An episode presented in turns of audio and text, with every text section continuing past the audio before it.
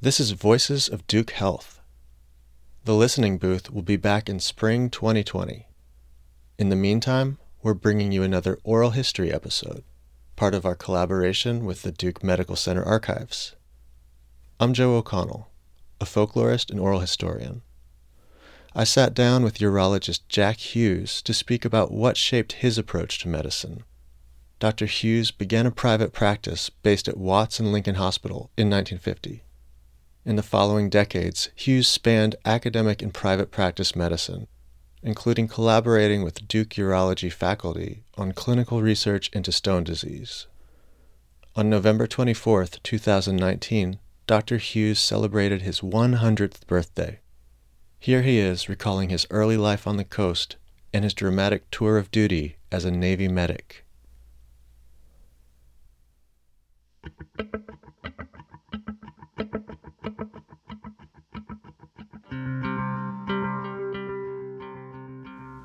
In the eighth grade, told my father I wanted to be a farmer.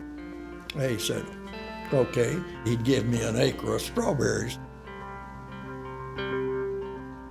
He would get the plants and get the ground broken up for me. But my cousin and I had to lay out the rows and, and get the straw and do the plants. So we got the old mule from the farm and a, and a wagon and a plow, and uh, we did that for one year. And at that, I came back and told him, I don't believe I want to be, be a farmer. There's got to be a better way of making a living.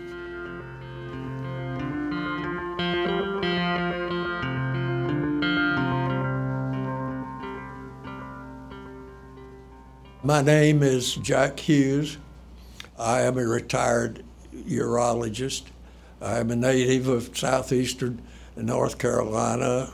I've lived in Durham since 1950 and will soon be uh, 100 years old. I grew up in a small country town, town of 900 people. It was a farming community about 30 miles from the coast. All my life, I've always had a job of some sort. When I was still in grammar school, my next door neighbor had what we called a dry goods store. I think he paid me about 10 cents a day or something.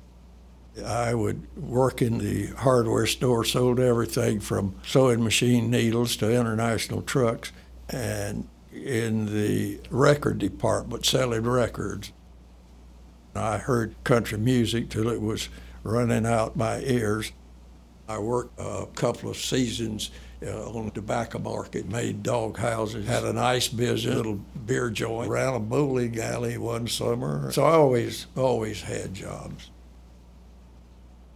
I was sort of idealistic at one point, and I said, well, I'd, I'd like to do something that maybe I can help people. You know, I was pretty sure I wanted to be a doctor. So I went to Chapel Hill. Sammy Kaye's had a Sunday afternoon program, and I was listening to that uh, my junior year and reading Cecil's textbook of medicine. 1941. Franklin Roosevelt made his announcement.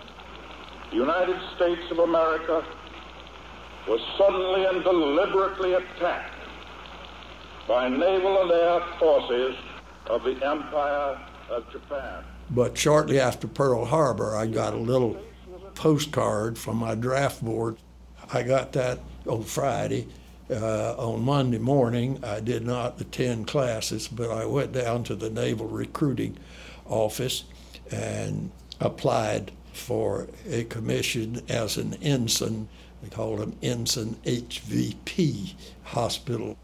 And so I stayed in the reserve until I finished medical school in my internship of nine months. I really did want to go into obstetrics. I had spent three months on the obstetrical service, and I delivered a lot of babies. I delivered three babies in 12 minutes one time. I caught one, Clamped the cord and handed to the nurse.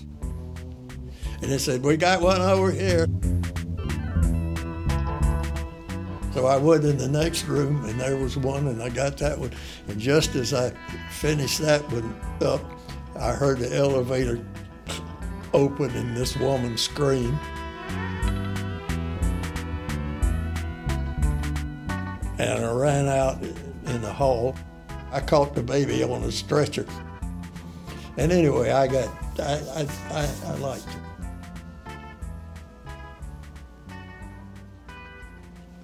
I finished my internship on December the 31st uh, of 1943. And then on the 12th of January, I got orders to report to the amphibious base in Bainbridge, Maryland. And I was only there a couple of weeks before I got my overseas orders. We were a group of about a hundred young doctors and 200 uh, corpsmen, and for some reason, I was made the executive officer of that group. When we got to uh, southern England for about a month, uh, we rehearsed uh, loadings and unloadings and going from one port to another, and also making fake passes at uh, the French beaches. The afternoon of June the 4th, the captain of the ship called all the officers into the wardroom and sat us down, and he had a big, thick book, and it was called Operation Overlord. Uh, that was when we learned where we were going.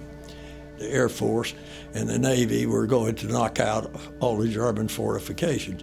Well, that held true for all the beaches except Omaha, and particularly the segment that we were going to, which was Fox Red, which was right just uh, east of those high cliffs at Pointe du Hoc. So that's where we where we went in.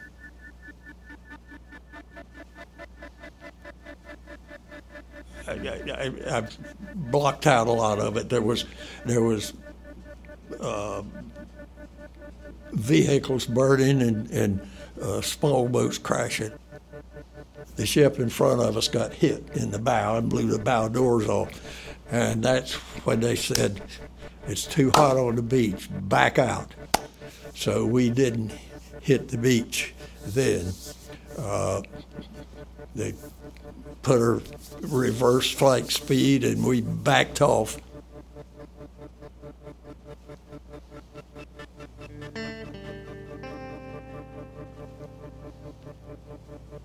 Then when it got dark, they signaled that they had some casualties for us. So we pulled in close to shore as we could go, and uh, a smaller landing craft came alongside, had about 120 of whom were seriously wounded.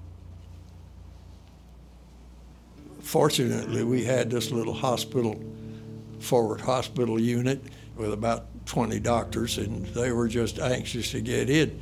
We had a little operating room on the aft end of the tank deck that was about 8 by 12, but it, it worked, and so they took over and they managed to take care of it. I remember thinking one time we had, uh, a bomb had dropped. I thought it was practically on us, but it wasn't. It was over. It was enough to shook me and knock me down, and I thought, well, uh, when my number comes up, that'll be it. And there may be one with my name on it, but until it comes, then forget about it. So late, at sometime after Thanksgiving, I got my orders come back. And then I went to the Marine Corps where I stayed the rest of the war. and I learned a lot. I was assigned to a dispensary. The Navy hospital was over in Beaufort across Port Royal Sound. As venereal disease control officer, I had to give all the troops a little uh, uh, talk about venereal disease and how to protect yourself. And we had a little movie. Don't do any guessing about yourself. At the first sign of infection, go and see your medical officer. So, Don't uh, try to cut in on the doctor. urological problems. It's his job to treat you. Running the dispensary in the Marine Corps, it came in handy later on. You can go now. That sort of steered me towards urology.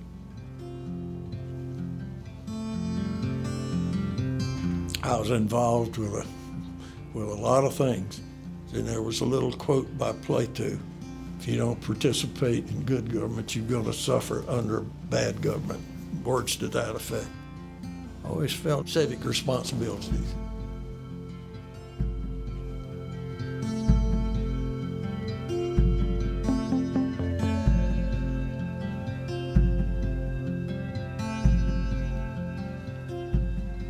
Growing up in a small town, you uh, associate with people who are younger and older because there aren't enough people to have crowds your own age.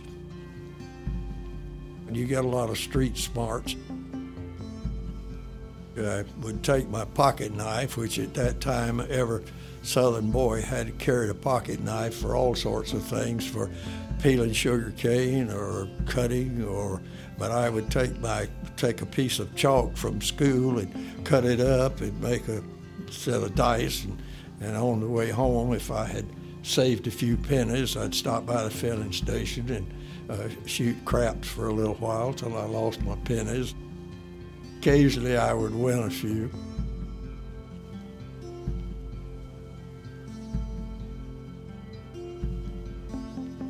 I mean, it's it, it, how do you live to be a hundred? There's a lot of luck in it. Of course, your genes help, but there's, there's, there's a lot of luck in it, and I have been very fortunate. Uh, I've had it better than 99% of the people that ever lived. I'm just lucky. I mean, it's just fortunate. I, I don't deserve it, but I'm not. I'm not. Uh, I'm not complaining.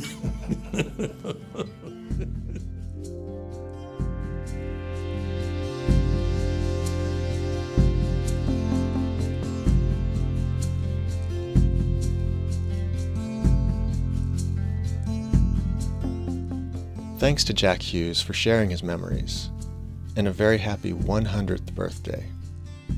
Thanks also to Dr. Jack Keene for recommending him. This episode of Voices of Duke Health was produced by me, Joe O'Connell. The oral history with Jack Hughes was commissioned by the Duke Medical Center Archives, where it's now part of the collections. If you have a recommendation of someone with a story to tell, contact Anton Zuiker in the Duke Department of Medicine. Thanks for listening.